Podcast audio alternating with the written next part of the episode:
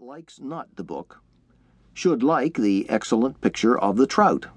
and some of the other fish, which I may take a liberty to commend, because they concern not myself. Next, let me tell the reader that in that which is the more useful part of this discourse, that is to say, the observations of the nature and breeding and seasons and catching of fish, I am not so simple as not to know that a captious reader may find exceptions against something said of some of these, and therefore I must entreat him to consider that experience teaches us to know that several countries alter the time, and I think almost the manner of fishes breeding, but doubtless of their being in season, as may appear by three rivers in Monmouthshire, namely Severn, Wye, and Usk where Camden observes that in the River Wye, salmon are in season from September to April, and we are certain that in Thames and Trent, and in most other rivers, they be in season the six hotter months. Now, for the art of catching fish, that is to say, how to make a man that was none to be an angler by a book. He that undertakes it shall undertake a harder task than Mr. Hales, a most valiant and excellent fencer, who, in a printed book called A Private School of Defense, undertook to teach that art or science and was laughed at for his labor. Not but that many useful things might be learnt by that book,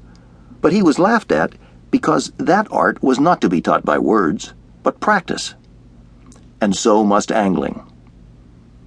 And note also that in this discourse, I do not undertake to say all that is known, or may be said of it but I undertake to acquaint the reader with many things that are not usually known to every angler. And I shall leave gleanings and observations enough to be made out of the experience of all that love and practice this recreation, to which I shall encourage them. For angling may be said to be much like the mathematics,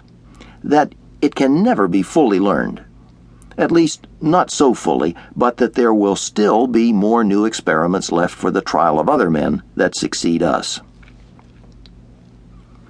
But I think all that love this game may here learn something that may be worth their money, if they be not poor and needy men. And in case they be, I then wish them to forbear to buy it, for I write not to get money, but for pleasure. And this discourse boasts of no more,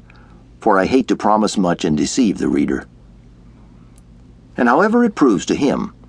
yet I am sure I have found a high content in the search and conference of what is here offered to the reader's view and censure.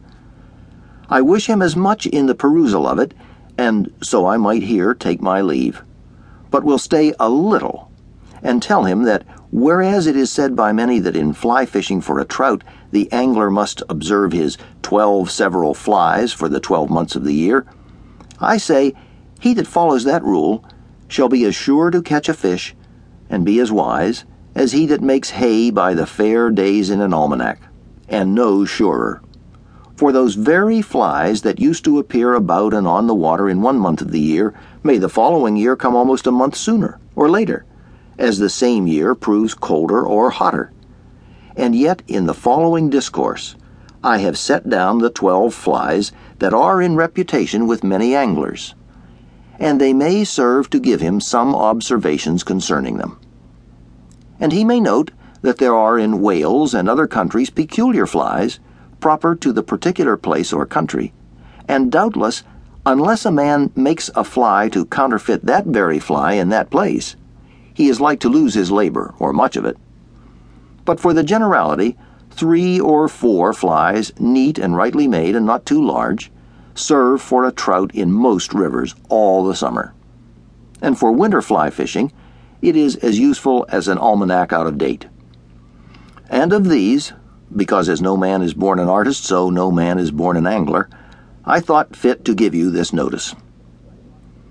When I have told the reader that in this fifth impression there are many enlargements, gathered both by my own observation and the communication with friends, I shall stay him no longer than to wish him a rainy evening to read this following discourse, and that if he be an honest angler, the east wind may never blow when he goes a fishing. Izaak